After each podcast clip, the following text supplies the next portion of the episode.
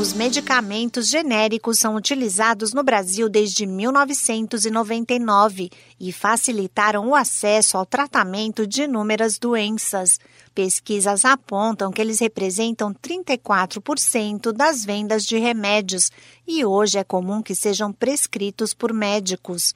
De acordo com a Agência Nacional de Vigilância Sanitária Anvisa, os genéricos têm princípio ativo, dose, forma farmacêutica e segurança iguais aos do remédio de referência. Olá, eu sou a Sig Eichmeier e no Saúde e Bem-Estar de hoje converso com o farmacêutico bioquímico Marcos Ferreira, presidente do Conselho Regional de Farmácia de São Paulo.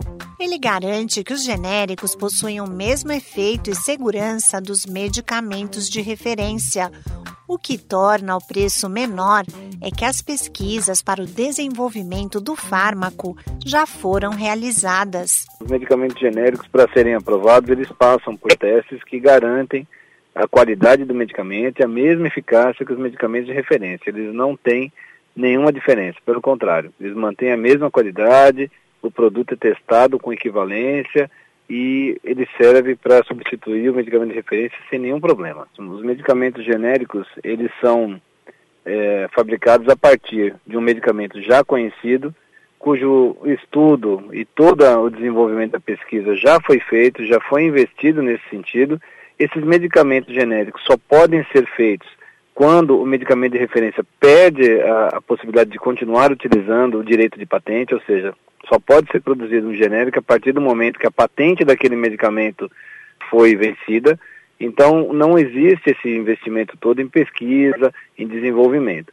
O grande custo dos medicamentos está na pesquisa e no desenvolvimento de novos fármacos. O direito de patente dura em torno de 20 anos e é nesse período que as empresas retiram seus investimentos.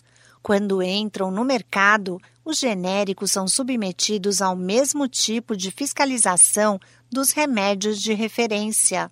As mesmas exigências feitas para um laboratório uh, multinacional que produz medicamentos de referência é feito também para um laboratório que faça, que trabalhe somente com genéricos. Se bem que as indústrias costumam trabalhar com, com outros medicamentos também, não só genéricos, mas as indústrias que produzem o genérico são fiscalizadas com o mesmo rigor e têm que ter as mesmas condições, tanto de condições sanitárias como também de profissionais farmacêuticos atuando para poder estarem funcionando de acordo com as normas.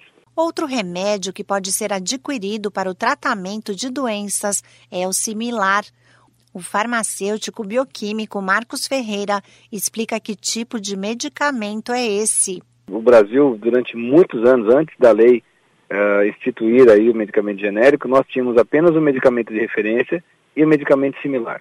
Acontece que os medicamentos similares, eles eram uma cópia do medicamento de referência, ou seja, eram produzidos com o mesmo princípio ativo, mas eles não passavam pelos mesmos testes que um medicamento de referência tinha que passar.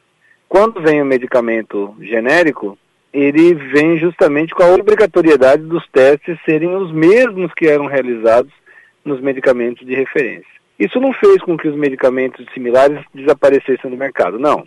Eles continuam e alguns deles têm, inclusive, muito boa qualidade. Mas existe hoje a classe dos medicamentos similares que são possíveis de fazer a, a troca com medicamentos de referência porque esses medicamentos também passaram por testes que garantem sua qualidade. A lista de medicamentos similares que já passaram por testes de qualidade é disponibilizada pela Agência Nacional de Vigilância Sanitária, Anvisa, para verificação nas farmácias. Esse podcast é uma produção da Rádio 2.